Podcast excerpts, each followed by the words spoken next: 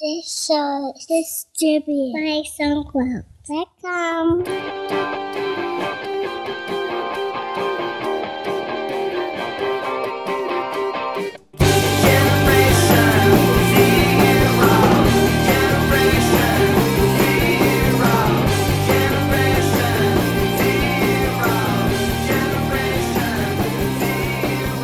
Welcome Welcome to episode 239 of TechZing, hosted by myself, Justin Vincent, and Jason Roberts. Well, hello, Jason. How are you doing? I'm feeling fantastic. I don't have that crappy cold anymore. Wow, that that's good to hear. Yeah, You look very animated this morning. I'm just trying to be uh, a little bit more enthusiastic and energetic than I was last time. Holy crap, that was. Uh, I wasn't feeling too well that show. Yeah, yeah. You didn't sound too well. So you're back from Chicago. You had your two week work trip. Yep. How'd that go? Yeah, good. Good. Got some good stuff done. It's a really nice feeling to be part of a team and be with the team. Um, I know you're you're telling me don't don't move to Chicago. You won't like it. You won't like. But I mean, it's it's very uh, enticing. Like I really do enjoy being part of something like that.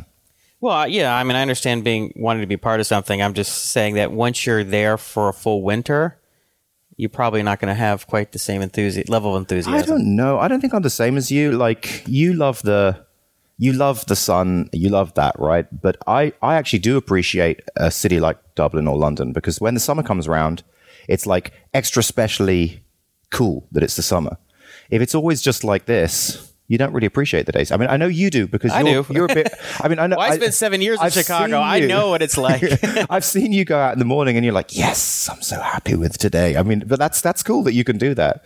Yeah. Well, But, I uh, don't know. Maybe you're immune to the uh, elements. I just, it's not just me. It's, you know, most people I know who live in Chicago, they're just like, yeah, it gets, it's really brutal come March and April when it's just still snow and cold and you're just waiting for spring. Yeah, but don't you like that feeling of like you know you're all you're all cold, you're outside in your warm clothes, and then you go into a bar and there's like a hot fire there or something like that. Don't really care for it. No, I just assume to be nice all the time. Hmm.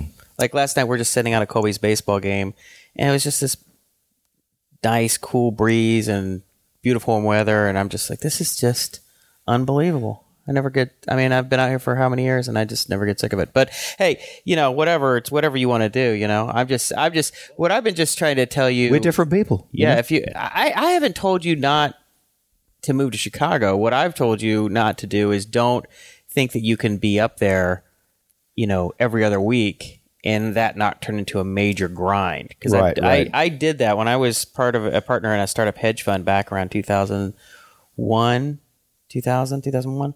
And I was, uh, for about nine months stretch, I was home for 11 days and in Chicago, uh, I mean, in Chicago for 11 days and back home in Pasadena for three days yeah.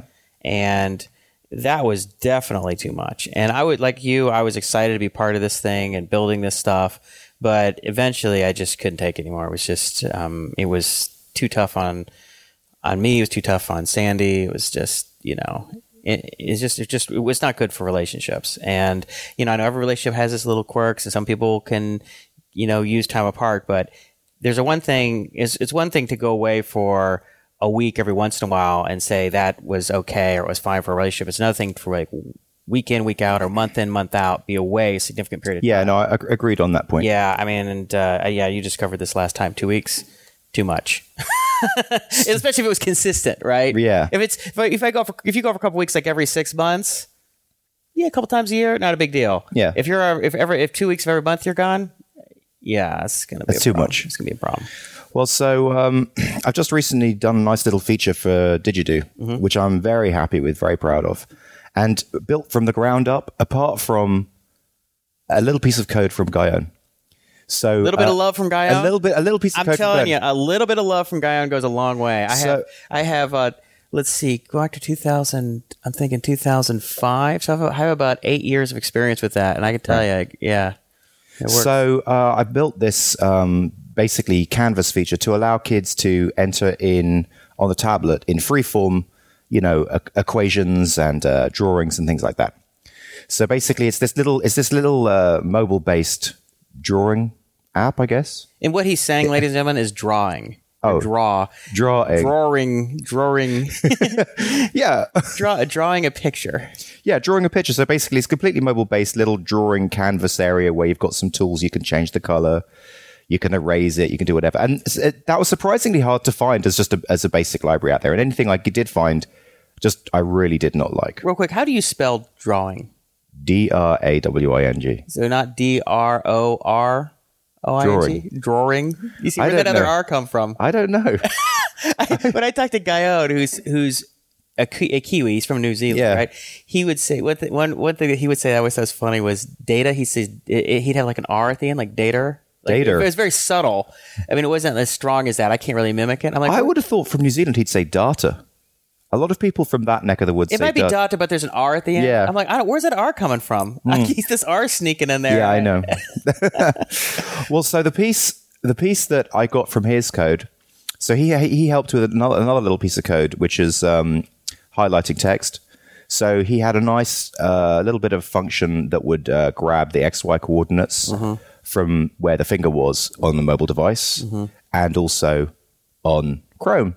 But it was missing Firefox. It didn't work in Firefox, so I had to add that little piece. But anyway, that was the base. That was the base of this. That was where I started with this whole thing. So uh, then, He had a library or a snippet. no, just what- a snippet, just like a little. It was like you know five lines just to grab the to grab the coordinates. But then everything was built up from there. So that's what I'm very happy about. It was built in double dollar. And when when I told you about this uh, the other day, you said something about putting in a drywall at McDonald's.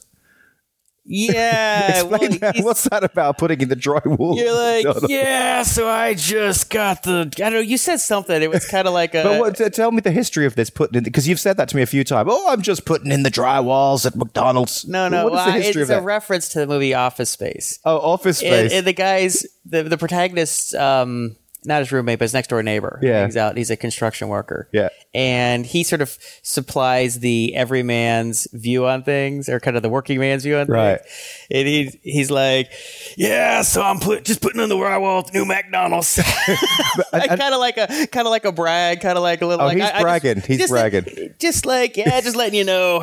you just know. letting you know, you Yeah, know, just put put in the drywall at McDonald's. Yeah, just put it. Yeah, so it, it sounded like when you the way, the way you put it, it was like, yeah, so just got the uh, 3D drawing and uh, double dollar. like, Yeah, nice. I mean, I can't remember what it was you were talking about, but it just that's why I mimicked it by doing that. yeah, That's the so- cultural reference there. So um, there was that. I was kind of proud of the fact that um, it it basically keeps all of it. It doesn't convert it to a drawing at any point. It keeps all of the coordinates for everything that's drawn, which then in turn, when you rotate the when you rotate the tablet, it like does a scaling system, so it keeps the line widths exactly the same, but it just kind of uh, goes through all of the points and kind of scales them out. Which you know I was kind of proud of because I'm not that great at maths. Yeah, I was wondering about that. Yeah, So, so- you just you just use It's not that sense. complicated, to be honest. No, I mean, well, the the the math that you use for that kind of stuff isn't is, isn't like you have to understand linear algebra necessarily, no. but you just kind of have to think carefully through it. Like, what are these points? What do they represent, and how to manipulate them? And uh, Well, yeah, basically, it's more of a logic problem. Yeah, I mean, basically, what I what I worked out was when this thing opens up, log the size of the canvas at that time. So say, say it's 400 by 500. Then the rotate happens. Now the canvas becomes I don't know 500 by 700. So you just compare those two, and then that's the scale, right? And then you just change all of the points by that scale. Yeah. it's not that complicated. but It's- what you're it's effective. But I mean, it's tricky. It's it, it, it it's there's a there's a obviously there's some operation there's some arithmetic operations that have to happen. So you have to it's a transposition. So you have to mentally understand what's going on. Right. now, some people who have who are more sophisticated have a more sophisticated math education can go, oh well, this this type of transformation. You just play this. You're having to think through it. You're like, okay. like draw, you're probably drawing a picture on a piece of paper, and you're Right, it's right. here and it's moved to here. What is that? What are the what is the additions and subtractions or multiplications that happen to, to do? I'm that? sure if Guillaume was doing it, he'd do it in like half a second. Yeah, you know, it's funny. I just had him help me with something the other day. Yeah, I'll, I'll, I'll talk about that actually uh, if um if you want. But it's um Please do. We're we're all okay. So antici- anticipating an excellent story. well, um, so I was working on. Uh, I was trying. I was experimenting with getting drag and drop working on titanium. So um, I, I've, as I've mentioned, I've, I have I've had this sort of idea for a Dragon Box like game that teaches you electronics, and not just hobbyist electronics, but really like you know first year electrical electrical engineering kind of stuff. You know, but it kind of does it in a in a, in a as a as a game. So you almost don't know that you're learning as much as you're learning, but you're but you're just yeah, you're going through levels and have to you know change components or select components or change circuits or do different types of things to have to change the behavior um, of the uh, of the electrical system. Yeah. right. And it just it does the it, it heavily borrows, or say it's heavily influenced or inspired by Dragon Box. Because as I've mentioned before, Dragon Box, which is an iPhone game that teaches kids algebra in in, in, the form of a game, I, I, I think it is so well done that it you, you to not be influenced by that, to not learn and, and take the lessons, take learn lessons from that would be a mistake. So you started building this in titanium, and you were really happy because out of the box, it had all of the functionality that you needed to build exactly this. well, no, so they're trying to do the drag and drop stuff. So I, I, I, I, Oh. so they did. They don't do it out of the box. You had to. Well- you have to build a custom solution. Well, like okay, so you you have like a um you have a view which is kind of um is it is an object uh, is a, a primitive object like a button or a window or whatever. Mm-hmm. A view is sort of a, a a a window is sort of inherited from a view. View is a very basic, Right, right. Um, primitive. Um, Like a div is a view like and a that's div. exactly what I was going to say. You, you could think of it like a div. Okay. And you have, uh, and there were three event handlers for it. There was on touch start, on touch move, and on touch end. Hmm. Actually, I don't think there's the on part. Just touch start, touch end, uh, touch move, touch end. So Yeah. you add an event listener, and you can handle that.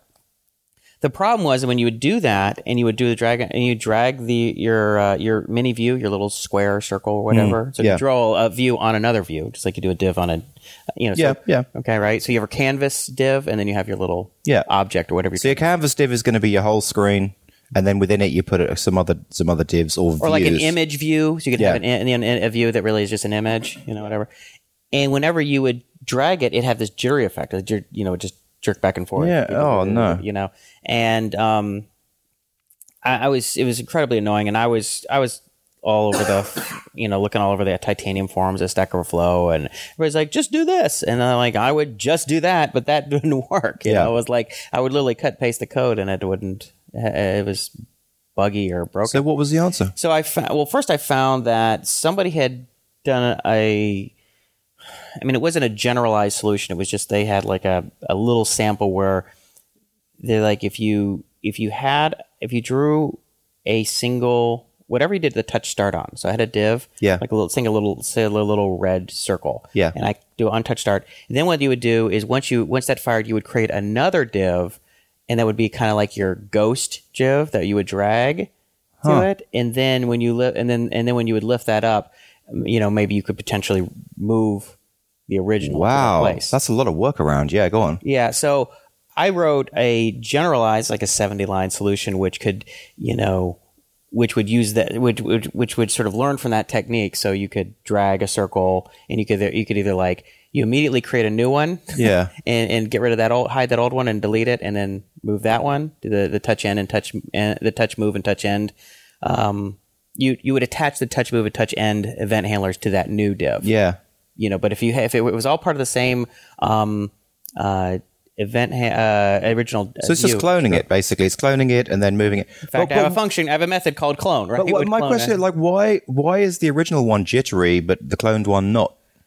something to do like when you're dragging it and you have whatever you're dragging um, has the touch start event handler attached to it it like would create this effect i don't know why That's, I mean, this this is classic, um, like what you don't learn at college kind of thing. Like the this, the hackery that you have to do to make software good. It's unbelievable. Like, every, I mean, this is what I'm doing all the time. Just like loads of different, just throwing crap at the wall, seeing what actually works. well you go you go search on google and you find 10 different solutions all of them don't work but one of them gives you a clue Yeah. of something you start experimenting with and you just keep trying stuff.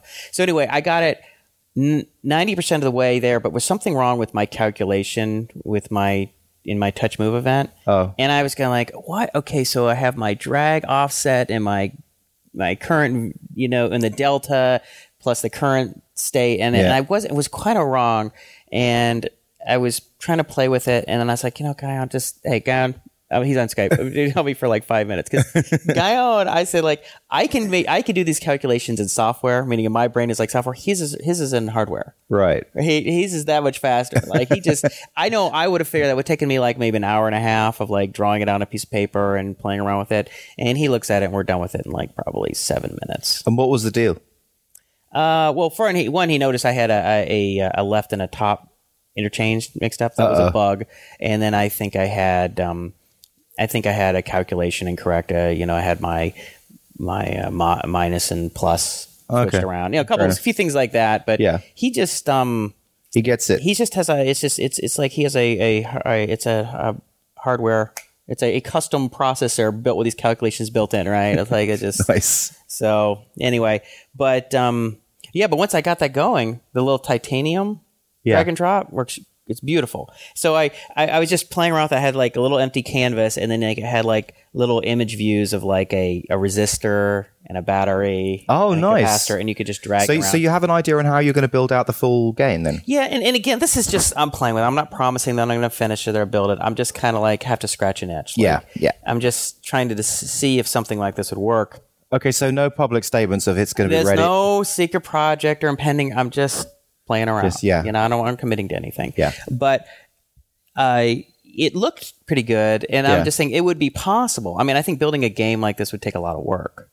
You know, Right, yeah. Um, and and uh, uh, you know, and because not only is it a matter of like the the game mechanics of it, you know, like what is the challenge and calculating their score and moving through levels and but in and dragging and dropping build the visual elements, but it's like how do you actually do the calculations for the the circuit's behavior? I mean, there are there are entire there are really sophisticated programs that do this, like Spice and and other stuff that are expensive that that use you know complicated math, and, you know, the series of different. Yeah, but you're starting from the beginning, so presumably the uh, original. So, I mean, you could kind of build out the basic levels as you go along, and so you're learning about electronics and programming at the same time. Yeah, I may do that just for the fun of it a little bit here and there. Yeah. I mean, like you, the, the the simple circuits can be solved algebraically, but as they get more complicated, I think you get into differential equations, and so you need to e- either you're you're writing your own sophisticated solvers using linear algebra and other types Yeah. of things, or or you try and figure out how to embed one of these open source equa- uh, circuit solvers in there. Or the third the third solution would be you use something. I think it's like NSpice, which is like an open source version of Spice. You run that on a server, and then you use uh, calls to remote server with the circuit diagram with a circuit um, Oh, I see. uh, arrangement. Send it, and then receive back a response like how it behaves. That may ultimately be. The Hmm. but that would be slow, though, wouldn't it? I don't know how slow it would be. It may be pretty quick. I mean, it may be. It may be the kind of thing that It wouldn't be like touch responsive, though. Or is it that you you drag stuff into place and then you click a button and say, "Show me what it does"? That's right. Test. Uh, okay, test. Okay, Or fine. you know what you could do is you could say at any given state you could say what are the the potential changes that this person might make. Yeah. Like oh they're gonna they're gonna move a the, a resistor can be one of three positions or capacitor can be one of three positions. So I'm gonna send that out and get solutions to these ten circuits sent back. Right. Mm-hmm. So it's, it's kind of a look ahead calculation. Mm-mm. You know. Oh, yeah, I know what you're saying, Maybe yeah. you could do some something clever like that. But um, so I, I when I, was- I was up at Uber last week and I was talking to a couple of the guys who have um, degre- who have master's degrees in electrical engineering. A guy, a guy named Dave Ellis and another guy, Align, who I think he's an undergraduate degree in computer engineering. So they they both know a lot about circuit design and and everything. And I Yeah. said, I said, what's the feasibility of something like this? And they couldn't quite picture the game like that I had in mind. They were like, well, I don't understand. Like, what's the, the point of the game or what's the goal? Like they, I, I would have to like show them, like, see how this works, see how this is kind of fun. Right, So they, right. they didn't really get that, but they were like, well, I mean, you ever think the same things I just said, which is like, well, yeah, simple circuits you could probably just do as algebraically, but more complicated ones would be hard. You know, even Dave, David, I guess, he has, um, you know, he said a master's degree in electrical engineering. He actually was pursuing his PhD in it, hmm. and he was still talking about like, well, the solutions to that are can be tricky. yeah, You know, it's kind of complicated. Like at a certain level, even you know, when they're in graduate school and they're doing these circuits, they're not doing it all out by hand. They're just like, well, plug it into Spice. Like this is how we would do it with some differential equations, but we're not really going to do that to any degree because it's too much of a pain in the butt. Wow. You know, so you So it's Spi- you've mentioned Spice a few times that now, just in this conversation. What like is that a website or something?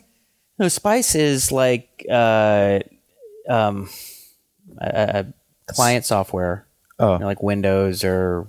I mean, I don't Like have to have a Windows? I don't have to have a Mac for like a Windows version, Windows software, Oh, a Windows right. application. Yeah. Okay. Yeah. Yeah. um, I don't know, maybe they have like Unix versions or whatever. And uh, think of it as like MATLAB or something, but for electronic. but it doesn't go to the, a server. It's all in its own. yeah, yeah, yeah. But the, yeah, exactly. And NSpice is, is like a, um, I think it's as like a console app. Right. It's an open source console app, so you can like type in, um, you know, a circuit arrangement, or maybe you have a text file that defines here's a circuit layout. Yeah. calculate, you know, whatever. There's different types of analysis you can do on it. I look, you know, like I said, I'm not an expert in electronics. So, you, are you do you want to get into like printing your own circuit boards and stuff? Well, no, I mean, I was just thinking like a, a game like where you could design. No, I know this game, but but you're also Me interested. personally? Yeah, you're you're also interested in circuit boards and stuff. Like, do you want to get into that? Well, I just seen I've seen so many um, cool things on Kickstarter and, and and things that people can do. Yeah. and it ultimately involves uh, designing circuits, circuit Yeah. board, entire circuit boards, and it's not just um, you know, you know, I mean, yeah, some people can just say, well, we just use a Raspberry Pi or an Arduino and we did stuff, but if it involves stuff in the real world and you have um, uh, different types of controls or inputs and outputs and stuff, you a lot of times you have to do different types of elect- electrical uh, manipulations with the electronic circuits. Yeah, you just right? have to build it. Yeah. but I don't know enough to do that. You know, Like and that I, I, mean, I don't even know. thing. I mean, why would you have a, a resistor here and a and a and a diode there and a you know I don't. I mean, it's like why are this? What are they doing?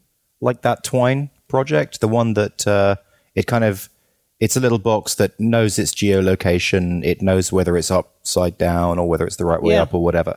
So they they probably would have done something like this, built their own little custom. But if you don't know how to design a circuit and you don't know, then you can't. There's, there's no possible way of ever doing anything like that. And that stuff seems really fun. And the problem is like a lot of these electro- electronics books, like in basic electronics, learn electronics, hat maker, the maker book on electronics. They they'll go on and they'll, they'll they'll talk about basic circuit theory. Yeah. You know, here's Ohm's law or maybe Kirchhoff's law, and this is, and then they'll give some sample projects and they just build it. But they don't. You you could not go and actually say, I want to, I need a circuit that does this, has this behavior, and then just build it from scratch. It's kind of like if it's kind of like back when we were. I don't know if you were young. You would say, at least when I was young and I got into like uh, programming, there would just be programs on these BBSs, and you would just download them and type them in, or you would get a program out of a magazine and type it in. I didn't really know what lines were doing what. You know, just like these electronic circuits, uh, electronics books will give you here's a circuit, hook it up. I've got a question for you, just a very basic question. Let's say you had a thing. Well, because I had this experience recently. We had an we had an access point, and the access point had twelve. It was twelve volts with one amp in. That was what it needed. But somehow uh, an adapter got plugged into it with twelve volts, five amps in, Yeah. and it seemed to keep on like turning off every half an hour. Yeah. Does that make sense? Yeah, because uh, certain components can only handle so much forward voltage and so much um, current, right? If it can only handle one current, oh, oh, uh, one amp, and you're putting in five amps, you have to reduce the current. And the way you do that is you put a resistor on there. Right. And so that's where you'd use a simple, um, you know, uh, simple equation called Ohm's law, Right. And say, well, current equals voltage divided by resistance. You know, So it makes sense that it would it would turn itself off because it was just getting too much uh, yeah, which- ampage. yeah, I mean, you know, What, what cases- amp? Amp? What is amp? I, I sound really current. dumb right now, but come on, I, I left school at like sixteen or whatever. So what, what's ampage versus um? What what is? Okay, well, It's like how fast the water and- goes through the yeah. pipe. So like if if uh, if you're using like the water analogy, Yeah, yeah. right. So let's say we have a, a a you know a system that's just a big tube through it, right? Right. And let's say we have so the the voltage would be how much pressure there is, water pressure. So let's say that we had we had a big uh, you know one of those like water coolers full of water sitting up really high, Hmm. Yeah. and that's pushing down on uh, and and and on the on the actual through the tube. So that's how much that's how it's pushing the water. Yeah. So as opposed to if there's like a little teapot full of water, that wouldn't be a whole lot of pressure, right. right? So the amount of water going through it, it would be would be like the uh, current, and the resistance would be how much you'd be resisting any one. Uh, Well, how does amps fit into that equation? amps is just a measure of current. Oh, I see. That's just the metric. So that's how much current. If, I, if you say how much current, it'd be like, well, what so do you measure? so current is the the amount of Water. water. Okay. through, right? Right, and resistance is the size of the. So it's resistance, like if you had a really small tube, I that's more resistant a big tube, or maybe like let's say you stuck you stuck like uh, a little um, cloth towel in a part of the tube. if it was a very small one, it would provide little resistance. If you had a really thick one, you shoved it in there, it would it would, it would provide a ton of resistance. I really slow down the current, right? Yeah, yeah, Does that make sense? yeah. That does. That's cool. Yeah. So that's kind of how it works. So we got um, compared to um, uh, Captain Kirk and Data by someone on the blog. Really? Yeah, you didn't you didn't see that? No. Uh, I'm just looking. I'm just looking up the uh, the person who said it. Hang on, I can't find the comment now. But um, anyway, at the end of the comment, the he said, "Yeah, you guys are like uh, Captain Kirk and Data. Guess who's who?" okay, you're obviously Kirk, but me, Data. Are you kidding? Like, like a, an emotionless android. I mean, what the f? Uh, I don't know. He could mean I'm data because I'm like throwing all these facts, all these articles I read, right? Like no, no. He mean, no. You are definitely James T. Like the original from the original series, James T. Kirk, always r- rushing it, rushing out there, and doing stupid stuff. stupid stuff. yeah. So, well, uh, I like to hope I'm not completely emotionless. well, yeah. Did did Data, Data didn't have an English accent, did he? No. A lot of times the robots. I have think English I think the one maybe the one similarity I have is that uh, I ask kind of questions like the one I just asked about amps and things like that. He always he's always wondering about the world. Ah, right. Did you? Were, are you a, a, a new generation or original Star Trek fan? If you Oh, I did both of them, but just for different you know different reasons, different moods. I couldn't stand. I couldn't watch the new one. You couldn't watch the new one. No, really boring. Wow. I like the old one. I, I, I thought I thought it like you. It was this overly politically correct, emotionless, uh, sort of. Um, uh, it was like clean room version of life, Yeah, No. well, that is true. Yeah, which, which I which I can't stand. I I hate politically correct, uh, boring, uh, contained behavior. I thought uh, the original Star Trek, you know, it was real personality. People had personalities interesting. people acted emotionally. People uh, were, you know, they had all the typical things of jealousy and ego and anger and frustration. Where the other one was like, it was just sort of this weird, um, sort of academic, cold environment. So yeah, I never, I didn't like it. I didn't like the, um, I didn't like the characters very much. So I don't know.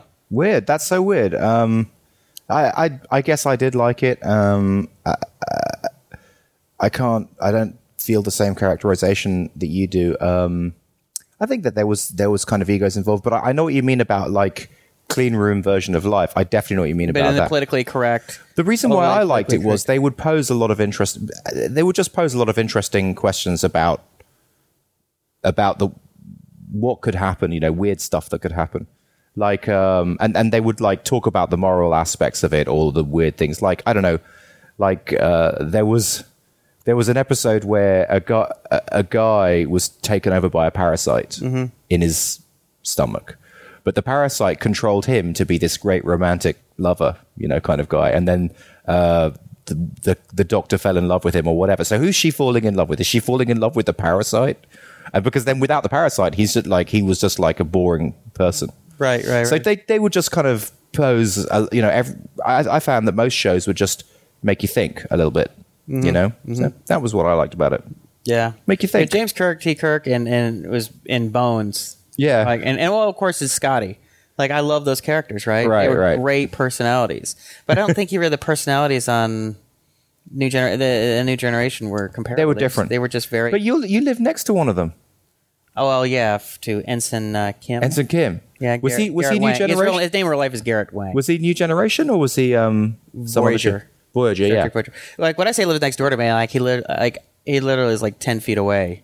Like it's not like he lives down the street. I mean, like I can hear. You know, it's like you could. I can hear uh, like if I'm in the other room. You know, sometimes if like uh, my room's really quiet and he's like moving around. He's But- practicing some well, the, Star Trek Well, the lines. office, my office, my my office, uh, our home office borders is uh, again the wall shares a wall with their. Yeah, I don't know how he made it back. I mean, he was like lost out in space. Was he? Yeah. Yeah, I That's the whole thing about Voyager. yeah, I never watched it, uh, so I, I don't know. So that that's why I didn't have an effect on me when I met him. I didn't know who he was, or it Yeah. didn't really. It didn't. It doesn't. well, he'd probably be mad if he, if you if he knew that you you thought his show was boring. I never watched Voyager at all. Yeah. So I just said New Generation was boring. Okay. I I didn't. Uh, I have no opinion on Voyager since I didn't see it. But- Hey, you know what? We haven't done any links. yeah, but first I wanted to I want to talk about one more titanium thing. Oh, okay. So, um, you know, in, in playing around with titanium, I was, you know, I, I had built two previous apps. I had built one for, um, what was it called? Venduzu, which was sort of like a cross between Groupon and Foursquare. You Oh, yeah, check in up. places and you could get coupons and group, I don't know, kind of stuff like that. And that was like back in 2009, 2010 or something like that. And, um, it, uh, it it, it I mean it worked pretty well, but then when I had I had to build another app called um, Market X for a company called Market X. Yeah. Um, I really got frustrated with how constrained I was with the look uh, and feel of the controls and how you couldn't really.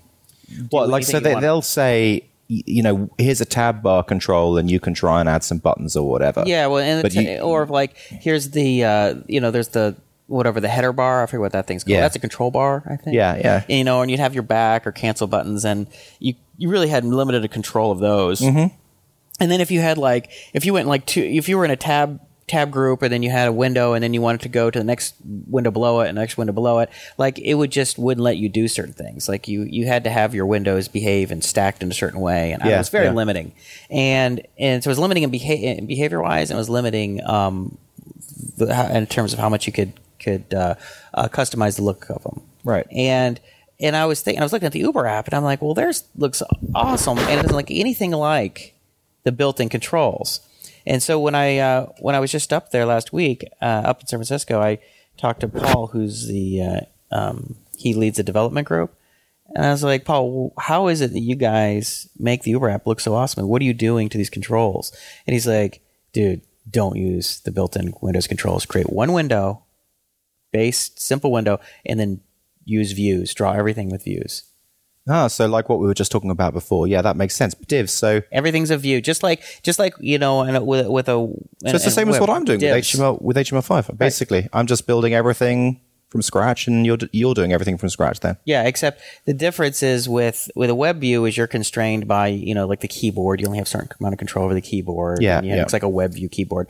But you could easily go and and translate most of your code to titanium proper, and not in a web view, and just divs are are views and things like that. I have a question. How good is Titanium at laying out something like a Facebook news feed, like lots of text and little pictures? Is it as good as HTML, or would it be more complicated?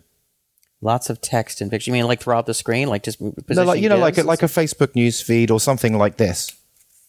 You know, like like the comments and like oh, is, yeah, you can is it is it? Re- I know you can do it, but Yeah, is yeah. it like really easy to like lay out text here and pictures here and Yeah, it's just Yeah. like a div. Like you Yeah. can relative or position or absolute position them and, nice? and things like that. Yeah, it's it's pretty easy. So, but it's faster. Yeah, It's faster than a web view. Right. And you know how you had to spend so much work on making your web view stuff responsive? yeah, Well, that's because it's in a web view. Right. It's you're running JavaScript. You're you're running in an, an interpreted JavaScript mode in a mobile app, so it's going to be Mm-hmm. slow. But Titanium, it's compiled, so it's going to be fast. right. Yeah, but so if you did a hybrid, or you did you did what I'm saying, which is create one window and just a bunch of views, you could kind of achieve. You could, I think, would be the best of both both worlds. You're not constrained by all the weird, um, I don't know, uh, the weird framework that is the uh, iPhone, iOS, um, Windows environment. But uh, you know, so what are you doing? You're, I'm looking at a link here. Um, did you see? I'm making one website a day for 180 days.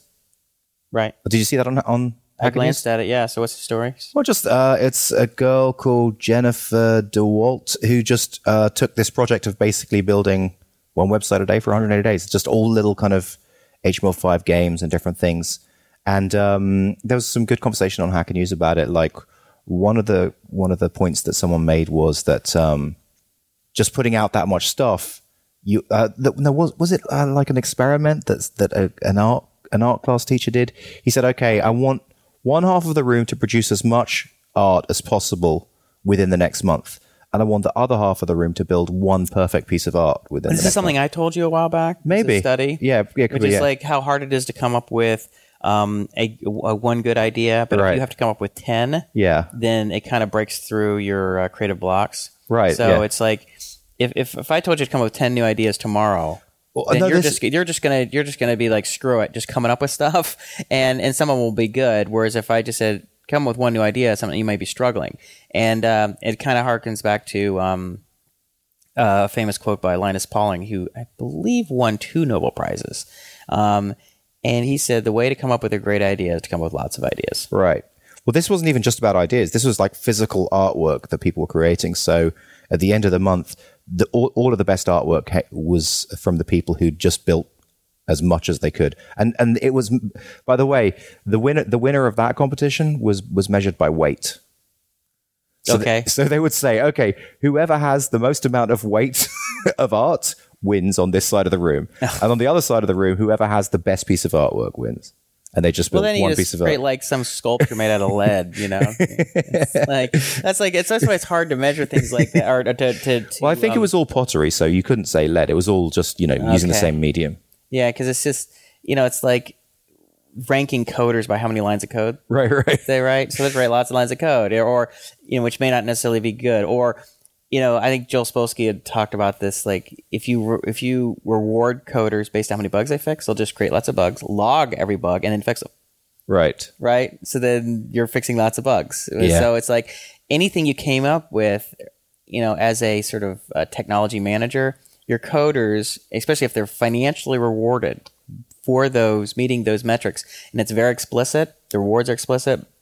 People are going to optimize for them, and you're not going to get their best behavior. That's why I think at um, Fog Creek Software, what they do end up doing is they just they just uh, uh, your your compensation is solely based on seniority and then the comp everyone's overall compensation is affected by how the company does overall but then it's all by seniors Do you think that you there's going to be a point when you're not current? one of the latest technology Yeah. Well i feel it every day i mean I, I, do, you- do you get the newsletter javascript weekly I do. Yeah. good There's a lot of stuff in there. every week there's like 10 new libraries of stuff and it's like i mean you can't possibly keep up with them all you know it's like backbone and uh, is old school like you ever talking about like angular they were like angular as in the old way of doing things like there's Yeah. the reactive and i was like Angular is old. Angular came out like six months ago or nine months ago. I mean, it's just how it's amazing how fast things move. And uh, yeah, I think it's a constant struggle to try and stay current, while at the same time um, being productive. Right. So there's a there's a great um, uh, concept uh, that's from uh, a branch of artificial intelligence called reinforcement learning and in terms of in terms of like how you um, you want to uh, seed your algorithm or configure your learning algorithm, and it's exploitation versus exploration. So how much do I want my algorithm to be exploring new possibilities versus just maximizing its selection right now, maximizing its behavior right now.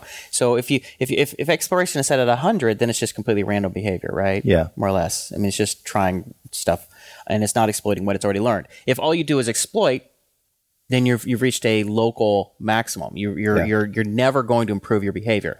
It's not really uh, uh, it's not adaptive.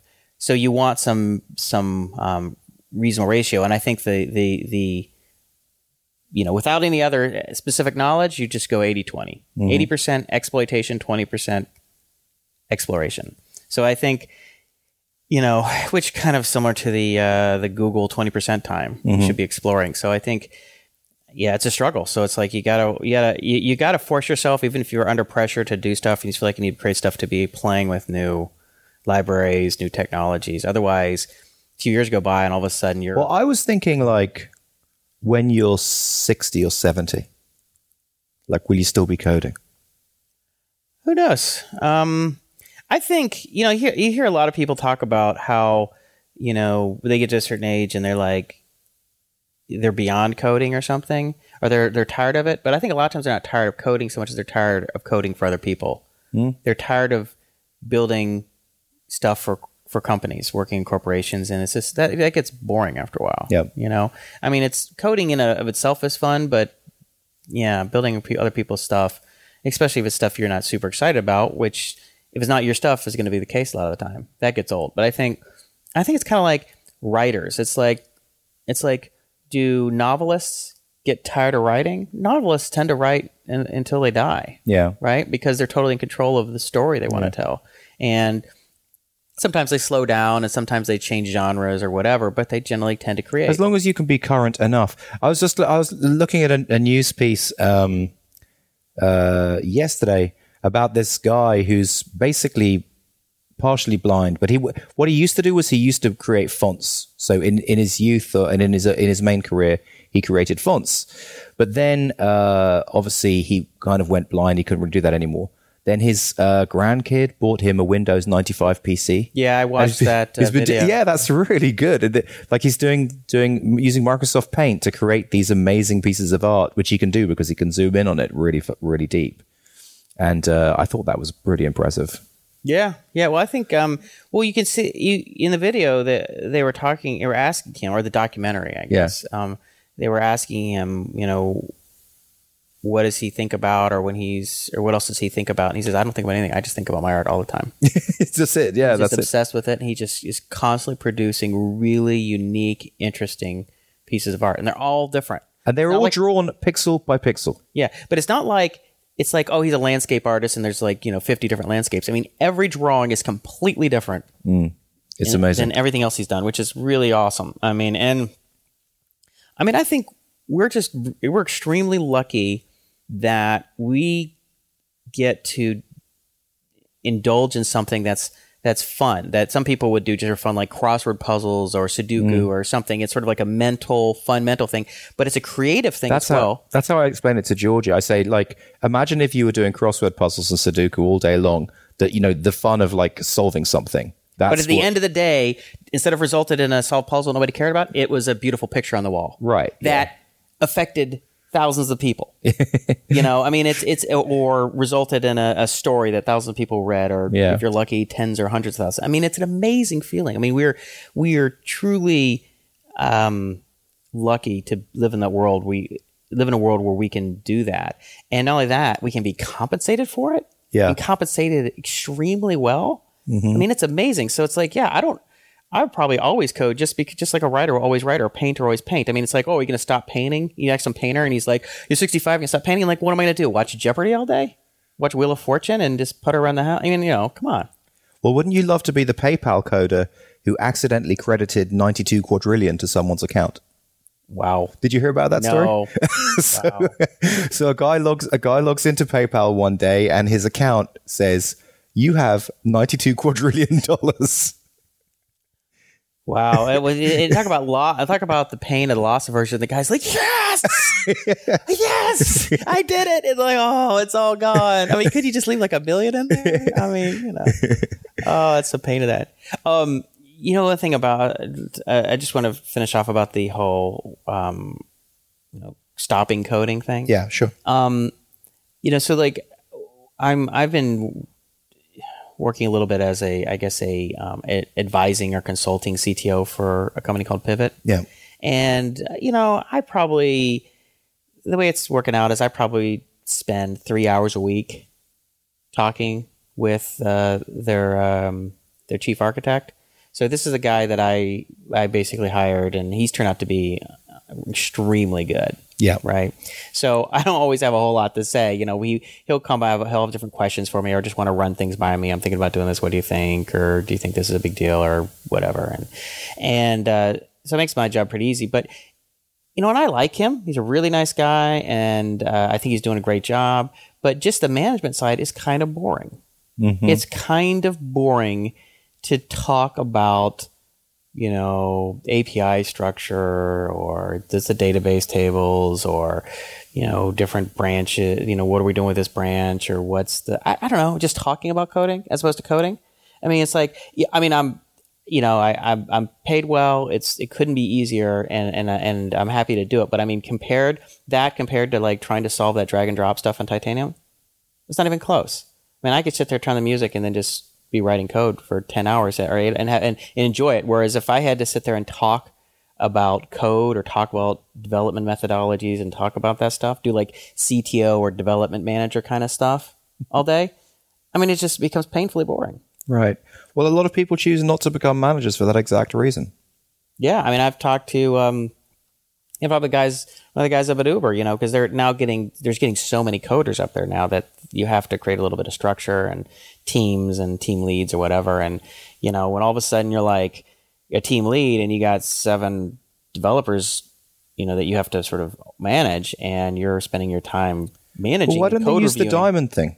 Well, let me say, I'm just finish the statement that is that when you get to the point, it's just not as fun. Yeah. I mean, and that's what they're discovering. It's just you can be better compensated, but it's not as fun. And maybe that's why you get, you're compensated better because it's frankly not as fun.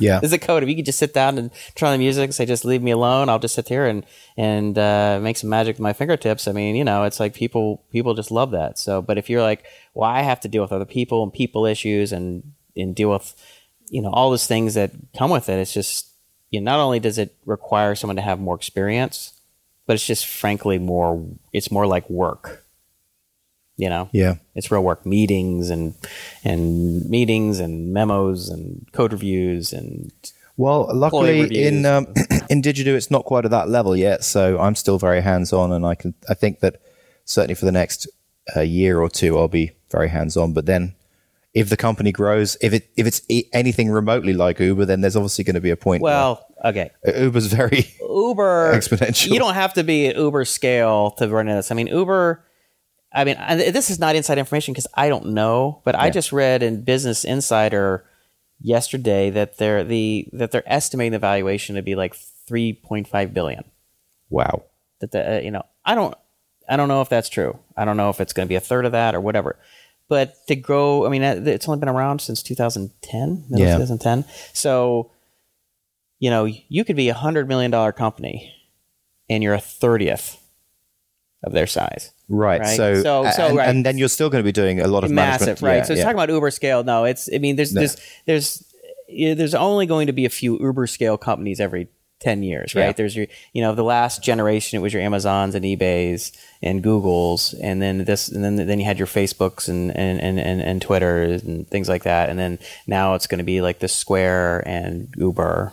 And Airbnb, those will be your, you know, your top three or five. Maybe there's Yeah. a couple I'm thinking of, but you can still have a very large company, very complicated uh, management structure, and very you know large number of engineers, and you'll be you you would be a blip on the size of something like Uber.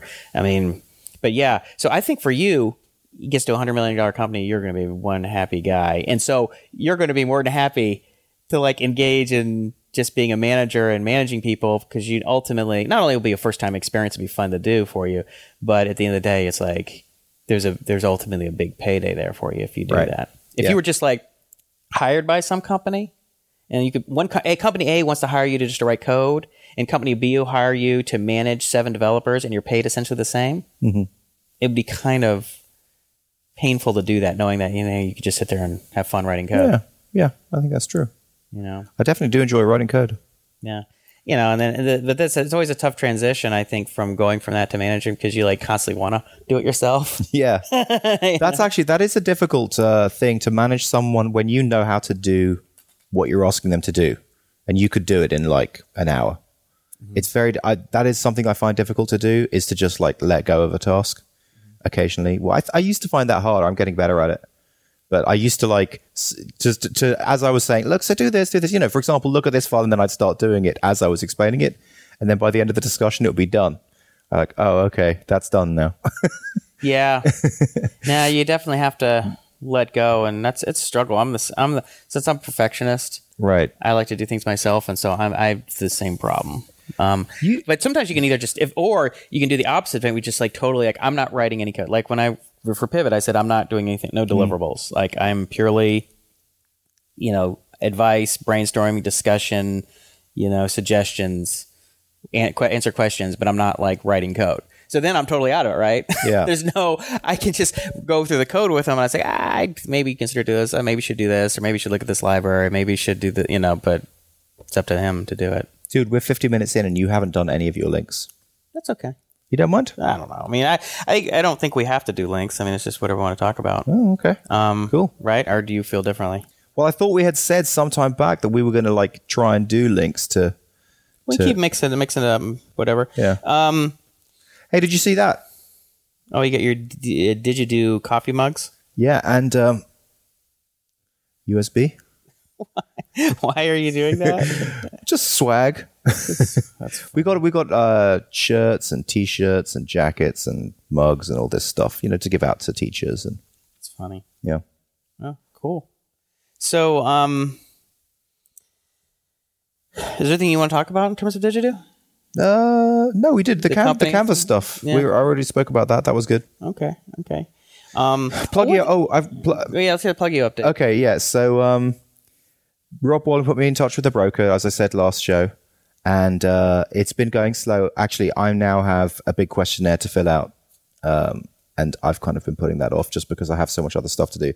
But I will do that this weekend. Answer the questionnaire like, why did you start the business? You know, just there's like I, I guess it's like a house sale prospectus. You know, right. so it's going to make me think through all of the painful times the happy times with Pluggio. Well, yeah, if you just get a big chunk of cash for it, you'll be happy times again, right? I guess, yeah. so anyway, so that's where I'm at. So I just need to send that that back to him. We, we I've signed the contract with them. They've got exclusivity for 90 days to sell it. Once they send that back, then they're going to put it on them, send send it out to their their people, and we'll see what happens. Yeah. Cool. Well, that'll be nice. I, yeah, we want to hear how that goes. Um, Yeah. because that's the only thing you have of your. You you didn't end up launching a couple things that you were thinking of. You were playing around with like Meal Reel, and Yeah. So yeah, meal reel was the thing. you got most of the way through it, and then you just decided that you weren't gonna. You had, It can't, couldn't be bothered. Yeah, but I do like that idea. Basically, it's just it's just a, a mobile app where you can take pictures of your food and then it just logs the day. you had another one uh, that I liked that was like a you were gonna do with your trainer, who I don't think you're. That was it. No, but you also were talking about one that would like people would have video exercise. Oh, oh, right, yeah, yeah, stuff. yeah. So my trainer, who's very good, I was thinking of doing like a membership site with her where she would have a video every day that would help you do, you know, help like a personal training course, maybe like a two minute video every day of an exercise to do or something like that. Yeah, well, um, and I think I should. I, I emailed you. There was a uh, a mobile app and and like a website and membership service that was doing stuff like this, and it was working really well. I mean, I, you would definitely make money on something like that. Well, there's a lot of ways to. You know, it's like a lot of these things that we've talked about over time could work if you just focused on them. And It like just made it work. requires focus. I mean, Just it's requires you got to get a decent idea, stick-to itiveness. persistence, commitment. passion. Yeah. I mean, that's why.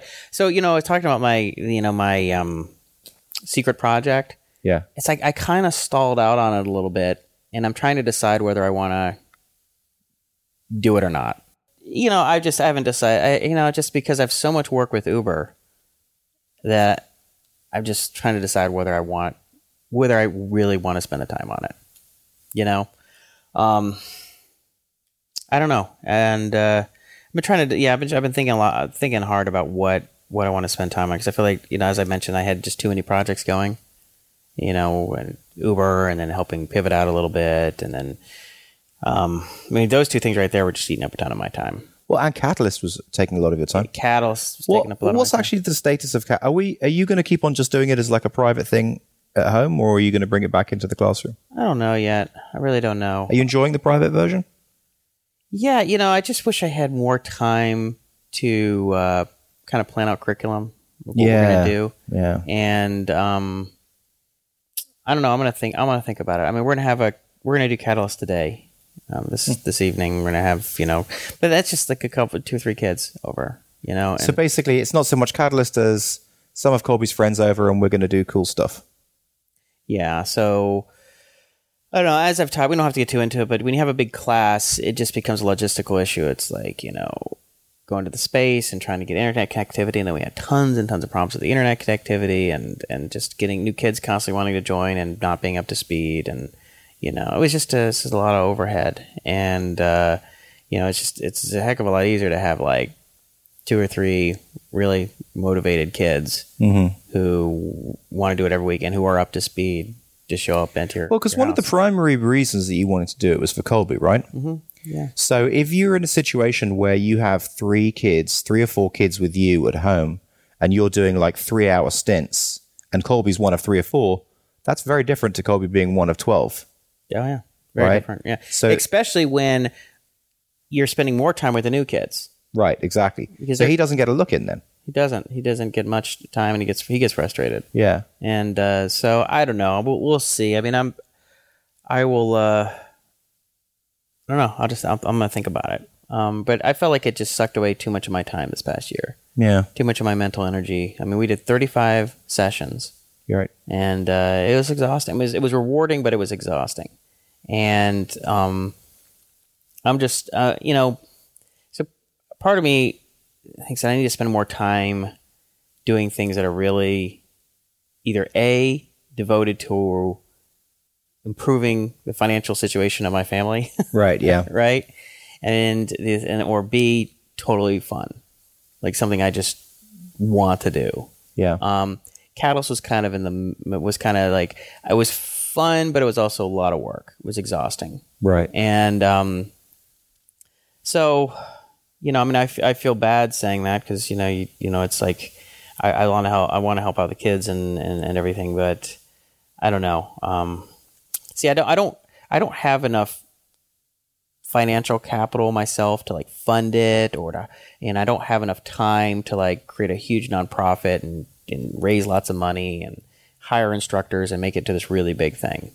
Right. That well, it's something you could circle back to. I mean, there may be a time in your life when you do have a lot of capital and then Yeah. you've had this thing you could circle back to. Actually, that was something I wanted to bring up was another link, a great a great piece that I saw about why men need women in the New York Times.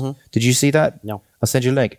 It's just basically saying how uh, like for example, Bill Gates in when when he when he was, you know, first becoming a billionaire or whatever, someone said to him, "So are you going to give money away to charity?" You know, and he's like, "No, nothing." So then he married Melinda, and then all of a sudden, like two years later, he's like one of the biggest givers on the planet. You know, The biggest. Yeah, exactly. And well, he wasn't at that time, but Okay. he he really you know changed Gates over. They set up the foundation, and it just just talks about how time after time in in lots of different studies, like if a parent has a daughter, you know, a, a man has a daughter, or when when a man gets married or whatever, they just become a much more generous person. Like pay becomes, you know, pay becomes bigger at the firm, whatever. Like, but if a if if a guy has a, a, a boy, then pay. So, for example, they're talking about CEOs in this study. well, they're, well, they're t- was it pay in general? It was pay of women.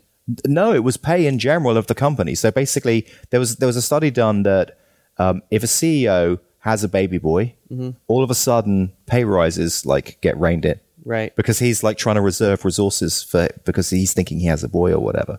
Okay. But when but when he when the CEO has a baby girl, it's like the kind of lovey-dovey generosity kind of aspects come to uh-huh. him, and then pay rises seem to like be much more generous. And just just generally, women will make men more generous. So I thought that was an interesting point.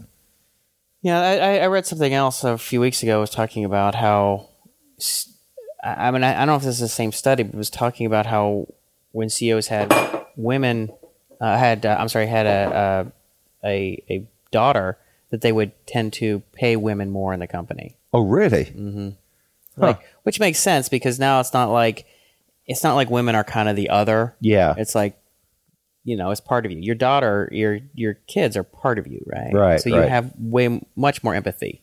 Yeah. You know, it's like it's easy when you don't have a daughter to be like, ah, women are this, women that, da da da. You know, but then when it's your daughters, you're like, uh, you know. I mean, it was funny, like, because uh, you know, I I'll I'll spend a lot of time thinking about my daughters in terms of how to, you know, like how to how they sh- how to introduce them to things or how to make make make the world more approachable for them.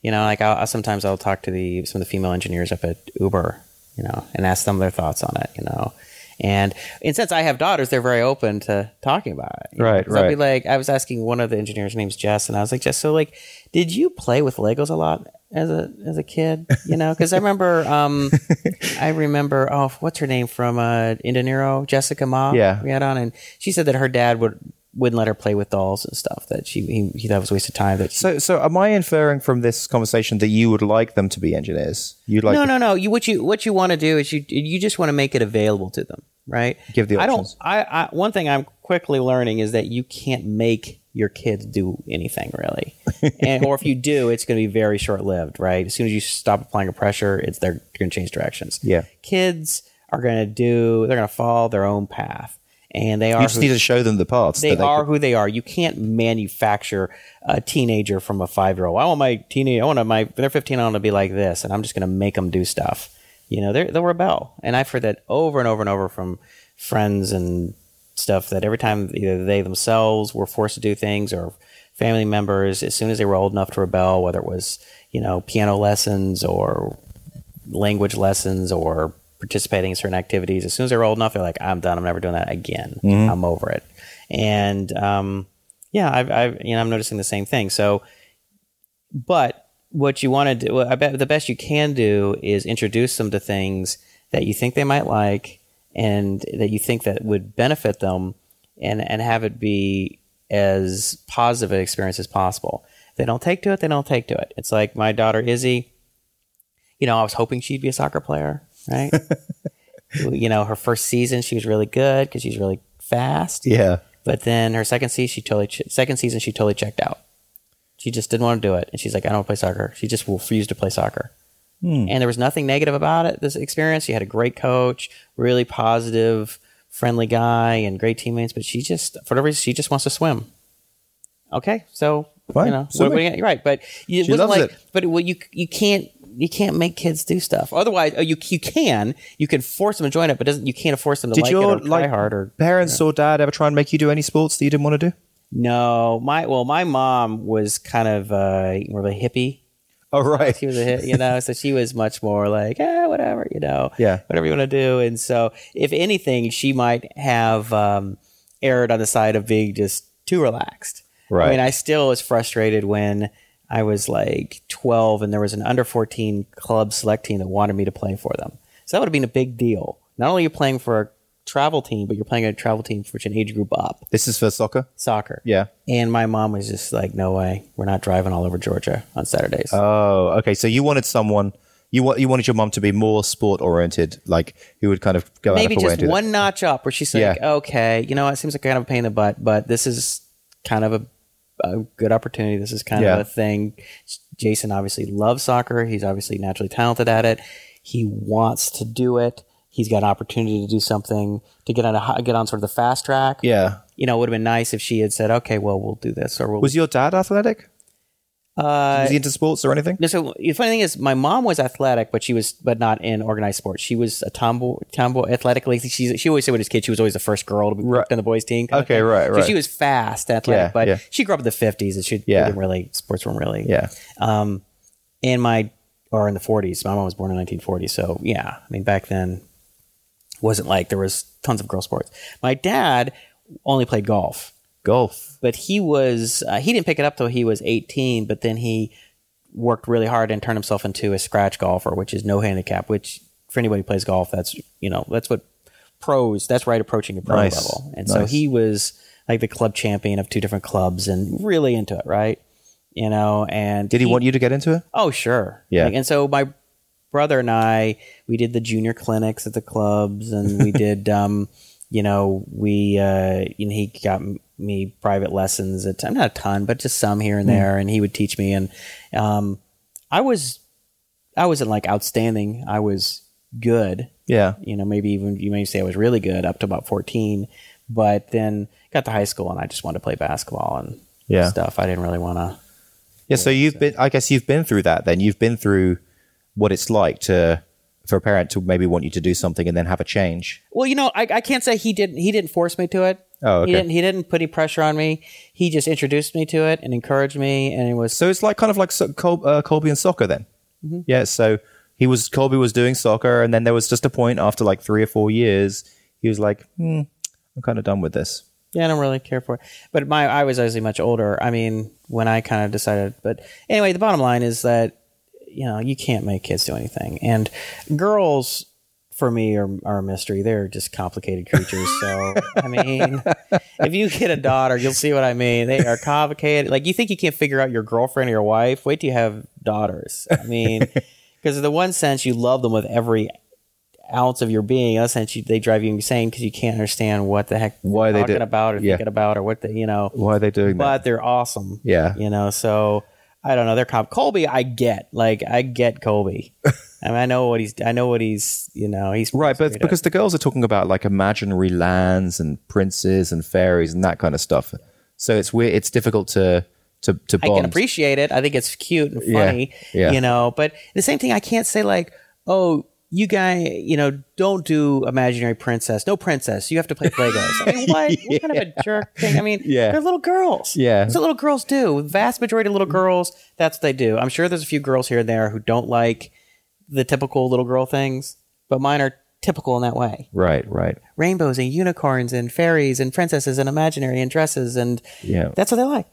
You know, it doesn't mean that that's good. They're all, that's the only thing that they're going to like. It doesn't mean that that's what they're going to do when they're 11 or 15. No, it's a very important thing for them to do. I mean, and It's Georgie of- would say that's that's very healthy.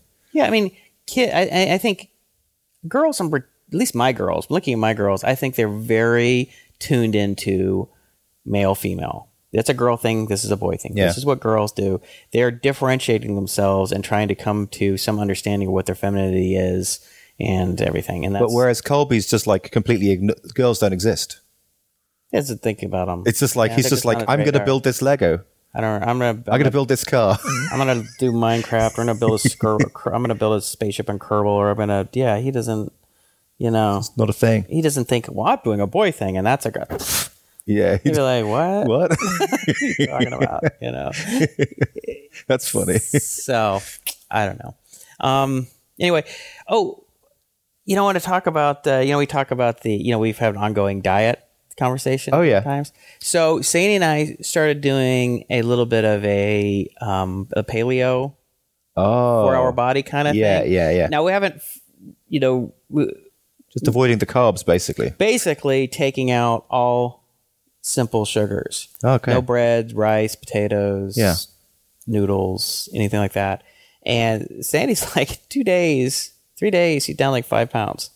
Wow. Now some of it would be water weight, Yeah, yeah. but clearly I'm down like three, and I even cheat a little bit because I have to. I, I like there's a couple things that I'm just not going to give up for any.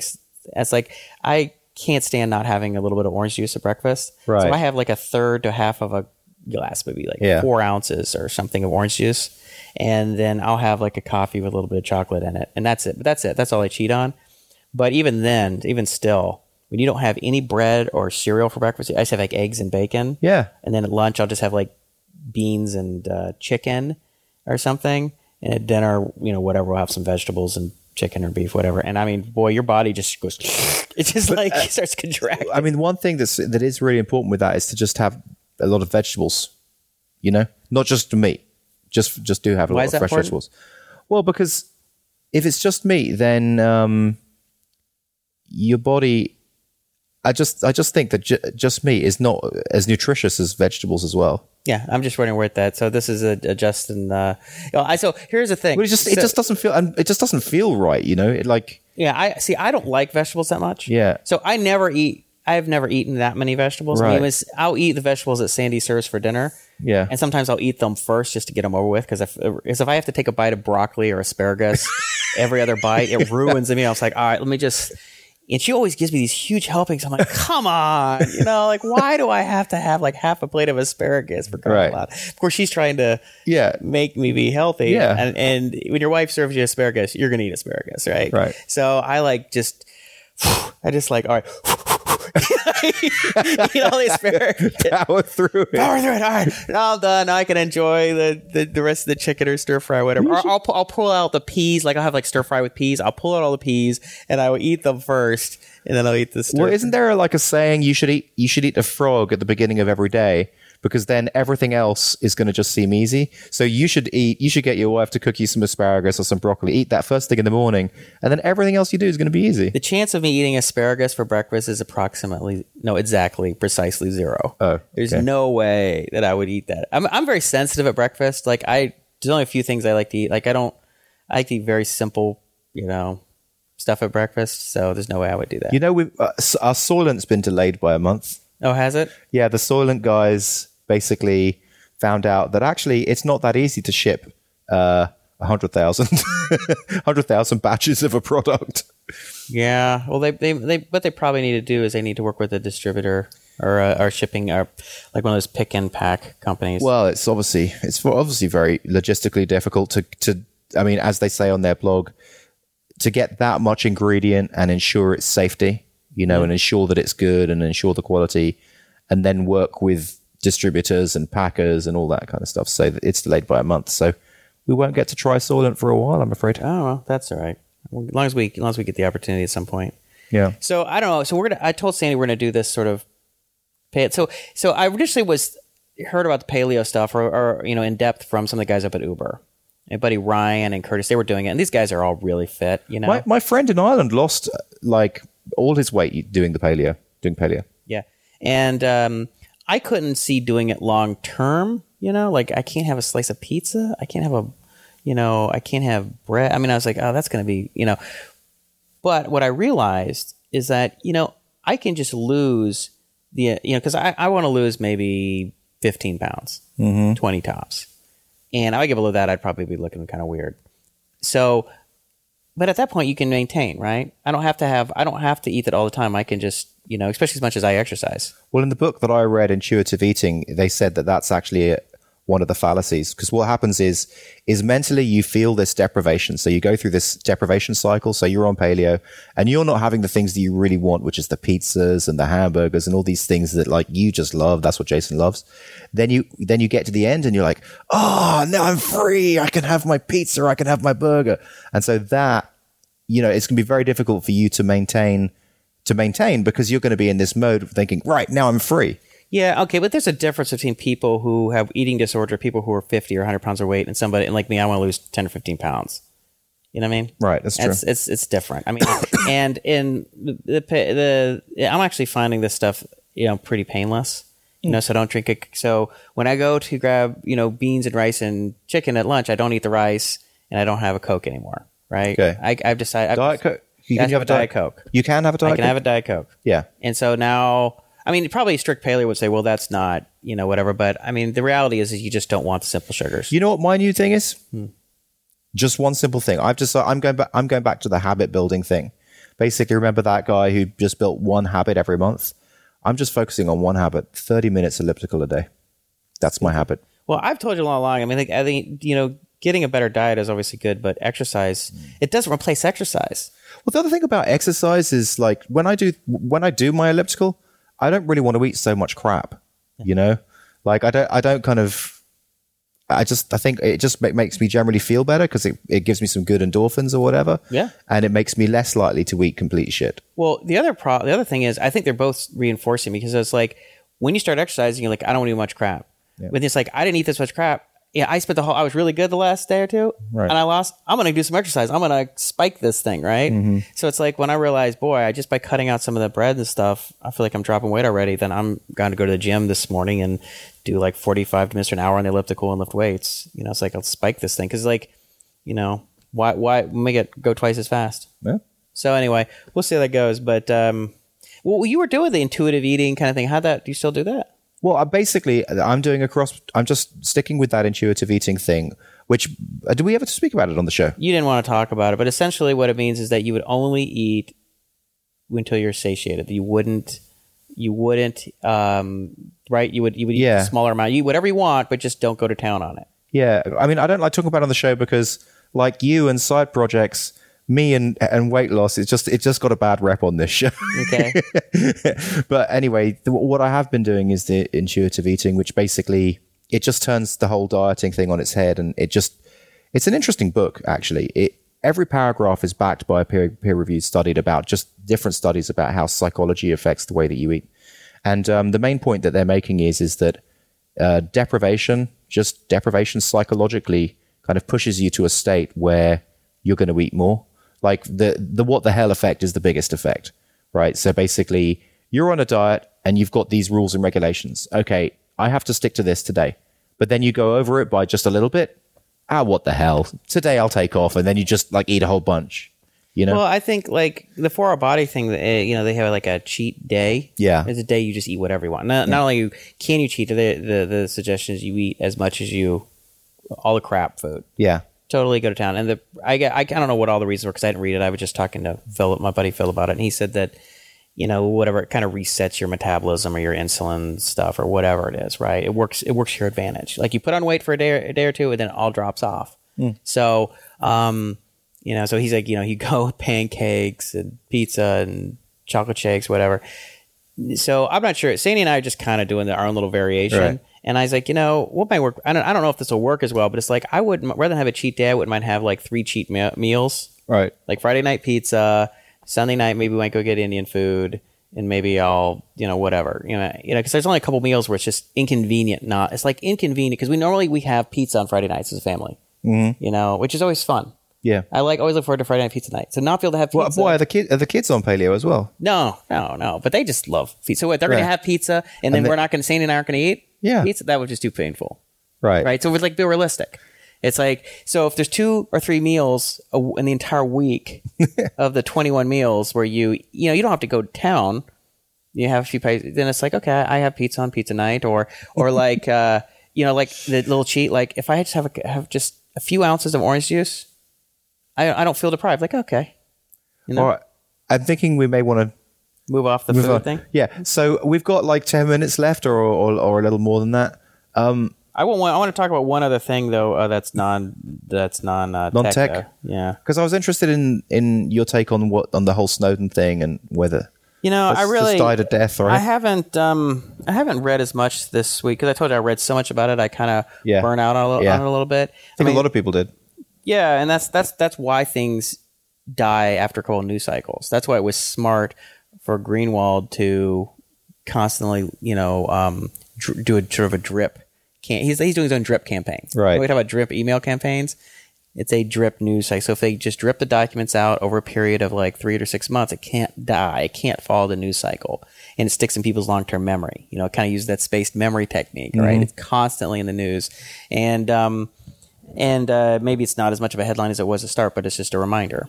You know, this is going on. Well, more documents show that the NSA was lying about this now, or well, it turns out this was even worse than we thought, or there's more proof of, of these things that we kind of suspected. Well, it turns out those were actually are true. You know, um, you know, but just more recently, I guess they had uh, there was the um, what's his name, Amash, I think he um, uh, one of the uh, congressmen. Uh, I can't remember where he's from, but he had a, a, a sort of a defund N- the NSA um, amendment, um, defund some of his programs, and it lost like two seventeen to two hundred five or something like that. And Keith Alexander runs NSA was running around Congress lobbying to keep it, but they said what really forced uh, caused the, the, the amendment to lose was that Nancy Pelosi was putting a lot of pressure on all of these sort of what they call more hawkish uh, Democrats to uh, to vote against the amendment. So Pelosi really killed it. So we can thank her Cool, for that. Great. Which is no, it's actually not cool. Oh. it's the opposite of cool. Oh. she def- there was amendment. Uh, the amendment was to defund the NSA because of its illegal surveillance. oh, I thought the Nancy oh. Pelosi God. killed it by pressuring all the Oh. middle of the road and hawkish Democrats to vote for the program. Oh, I thought it was the opposite way around. Well, I've So Nan- and Nancy Pelosi is a nightmare, and and, and uh, yeah, she just I mean, there's so many things like that that you know she and um, you can tell how much I follow politics. yeah. Well, anyway, so um, that's the bad news. So, Uh, what was the other thing that you want to talk about that wasn't tech? so I started watching Breaking Bad. Oh my god, what a show! Yeah, so I'm only we're only what five or six. I think we're six episodes in. Oh, just six. Oh, oh, just started last week. Oh, oh well, it's good. Once you make it to six, that's it. Now you're now you're into it. Oh, is that right? But yeah, because the first three are maybe a little bit boring, Mm-hmm. but then now you're now you're yeah. Oh my god, what a right? You can see he's starting to turn a little bit. What a you know, show. and you're like, it's really good. So, although Sandy said she- it's a little dark for her, she's she's like, I'd like to watch a happy show now. you you cannot believe how dark it gets. like bet. No. it's re- the power of Well, don't- gradualism. don't give anything away. No, I'm not. I'm just saying, but the power of gradualism. It just yeah, it's it's a it's such a beautifully written show. yeah, yeah. So I I had uh, I had uh, recommended it to a couple of my friends, even though I hadn't seen it because I'd heard it was great. Yeah, and I yeah. I'd, I'd always say like, look, I haven't seen it. You know, but you know, we're in the golden age of the of TV show of TV right now, especially of dramas. You know, there's just any number of of amazing shows, whether it's Mad Men or The Wire or Walking Dead. My Or The Good Wife. The Good Wife. All these things are just amazing, Yeah. right? But I said the one that I hear is the best, the best written, the tightest written, the best story is Breaking Bad. Yeah. And so I told it to a couple of friends, and they're like, one of my friends, he's like, dude, like I haven't slept in like two weeks. I stay up to like three or four in the morning, and it's your fault. Yeah. you know, and, he, and I'm like, oh, I've watched it. He's like, what? you haven't even watched it? And he got me hooked on it. Uh, yeah, I was like, well, I, I never said I watched it. uh, but uh, and I, I got another friend of mine, um, Pete, hooked on um, Walking Dead, and he's the same thing. He's like, yeah, I didn't sleep for like three weeks. It's totally your fault. I'm cursing your name. funny. It's like the three weeks of just missing time, you know. But yeah, I, I'm. It's Walking Dead. I mean, well, obviously I've said Walking Dead is great, but Breaking Bad is is is really strong. Good. I'm really looking forward to, to you getting to the end of the season. are you all caught up? Uh, no, I, I'm in the last season.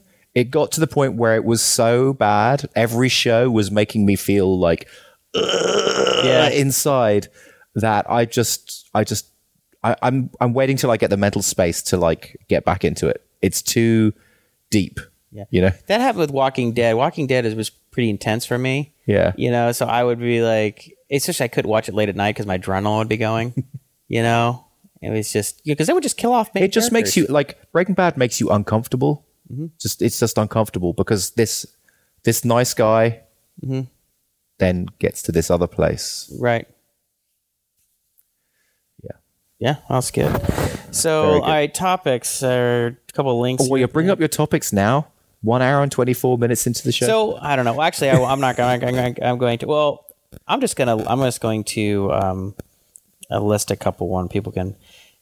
The um, scientists discover what's killing the bees, and it's worse than you thought. You've you've been something. This is a story you brought up. Yeah. concerned about. Yeah. So basically, this is in um, uh, Q, at QZ.com. I think I thought that like it was the last I heard to see if it's it's anything different. The last I heard was it was basically a Molotov cocktail of pesticides that was interacting in a way that we just couldn't really imagine.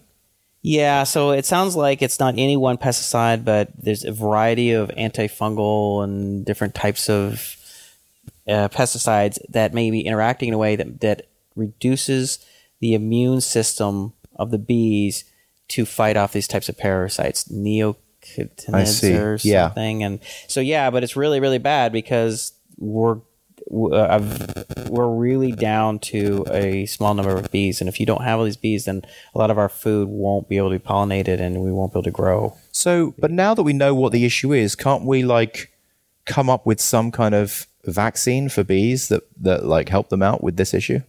Probably what you want to do is no, I well, who knows? That's, that's probably more complicated. Probably what they're going to have to do is um, ban the use of some of these pesticides. I hope so. But the problem with that is the companies behind these pesticides, the giant Monsanto. agro Whatever. conglomerates like Monsanto and the Yeah. other ones like it. Well, what are they going to do? Oh, it's not our fault. no. It's not ours. We're gonna. they're- uh, not. It's that whole game theory tragedy of the common. They they are not going to want to forego billions of dollars in revenue because it's because some because some complex interaction that may or may not be the result of some of their pesticides, Yeah, right? but- but- and so they're going to lobby Congress and, and and write lots of papers to try and convince people that their that their pesticides are not the cause of it, are not part of it, and it'd be one of those things that by the time that they do figure it out and say, oh, actually, it turns out it was Monsanto's fault, it could be too late. I mean, like we could be in really dire straits. So that's the challenge you're up against. You're up you're up against big, big um, companies with almost an unlimited supply of uh, lobbying um, dollars, and uh, I don't know. I mean, especially since it's kind of complicated. It's not like there's just one pesticide you got to ban. You know, the fact that it could be a combination of like 20 pesticides or something. Mm, without even clarity on on. what Yeah, I mean, especially if you can't necessarily prove it. You're like, Yeah. you know, if you can't prove, if the scientists can't prove it, all I could say is, look, we think this is the case, but maybe it's the kind of thing that might actually take five or ten years of scientific study to really pull it apart and understand it. Well, the the you know the, the companies are just it's easy for them to shoot down and say, well, Well, here's the thought. How about um, we create little micro robots, our own bees, our own hives, and we basically use them to do the pollination. Yeah, you think they'll be ready by next year? You're talking maybe 50 years down the road. no, actually, there's a, there was one thing I wanted to mention just about the Soylent thing. You know the whole Soylent about how it's like this new concept to to create like this one food that you can eat for the rest of your life, and it's just like this one food, and it's got all the nutrients, right? Right. I was thinking that is actually totally proven model. Um, because if you think about it, cat food. Catch a seed cat. It's just basically you buy this exact same dry cat food, you feed it every day. It's hundred percent of what they eat, and they live for twenty years. Yeah, but that, that may be true, but of course we're not cats. We're a little more complicated. Okay, but I'm just saying. That yeah, I mean I I don't know. I mean I I, I don't logically it doesn't seem like it it wouldn't work. It seems like it could work. There's my cat. Look, he eats the same food every day. Yeah. He looks pretty happy, doesn't Yeah, my our cats too eat the same stuff every day. So I don't know. Um, the uh, let's see. Oh, there was a there was a Joel Spolsky um, wrote an article about um, there. Oh god, it was like a, it's a basically like a Stack Exchange, like Stack Overflow site for knocking down patents, bad patents. Oh, Did you wow. read that one? No, they- I didn't know. how he knocked out a patent in ten minutes. You know, because there's all these because there's all these just stupid, overly broad, ridiculous. But like, what does it mean? How he knocked out a patent? So if- he legally got a patent reversed, Well, no, when when when when patents are uh, when patent applications are made or submitted, then um, what's happening now is that um, I th- I'm not sure who's submitting them. If it's the U.S. Patent Office or other people are are, are finding them and putting them up on this uh, the, his site. I can't remember what it is. I'll put a link to it. It's like so they so before the patent's granted. yes, and then if you can submit prior art, then it gets declined. Oh wow, that's and so it's cool. kind of like gay and I, and I, I think they're kind of applying like a game theory thing like hey you know i've got x thousand points for knocking down i've knocked down That's cool. 25 patents or something because it's kind of like weed eating you know we got to get rid of all these things as many as possible the problem you know which would be great to kill any new patents from any stupid new patents from being um, uh, granted but I, I what would be great is if we could do that with patents that have already um, been uh, Yeah. uh, uh, uh, granted because Oh, there's that's- thousands and thousands of terrible that, that all these these patent trolls are just using to just squeeze all these startups and technology companies. yeah. I don't know. Oh, you know, the thing I, I, I looked at there was a um, I was you know was, when I was getting back in titanium when I was initially frustrated with the drag and drop stuff, I started looking at um, this other thing called uh, I think it's Xamarin. It's X A M A R I N. It's the it's the guy who um, created Mono, the Mono project, which is C sharp that could run on uh, you know the C sharp .net and stuff. Right, what's it allowing do? it to run on Linux.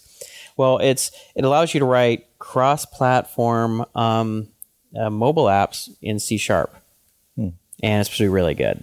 Yeah. So, and it's actually, I think they have like a free version, but they also have like a indie developer and enterprise developer. Did you play with it? Or, or I looked at it, I play with it, you know, but then when I end up solving the titanium problem, I was like, oh, this is easy. you already I already know this. Yeah. Yeah, but I, but but it, if you're a C sharp developer and you want to write mobile apps, it seems like this is the way to go. Hmm. You know, I mean, I've written a lot of C sharp, but you know, it's it's easier for me to uh, just keep working with titanium because I know JavaScript, and if it does what I want it to do, then you know, Yeah.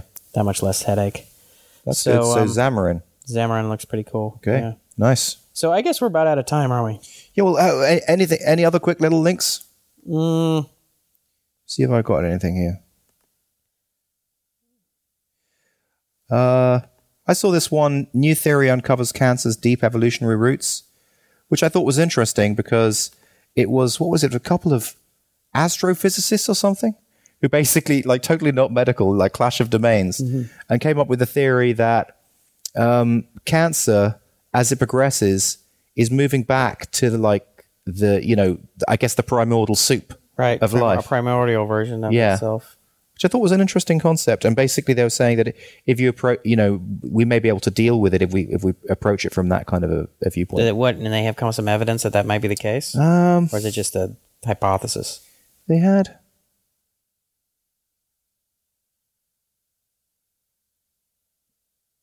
You know what? I can't see the the, the article's too dense here, but um, we'll put it in the show notes, and All right. Well, anyone okay. who's interested can have a look. well, I need to get out of here. Actually, Oh, you do? Yeah, That's the reason why. You, oh, okay. yeah, I gotta get it going. Fair enough. Where are you off to? Oh, gym, is it? I got to get the kids, and we're going to go to the gym because then I get it back and take Colby to his basketball game and all this kind of stuff. So, All right. so I guess uh, that's the show. We good? You got anything really It's been an important? absolutely phenomenally fantastic show, and I'm super happy right now. All right. Well, good. On that note, that's a wrap. We're out.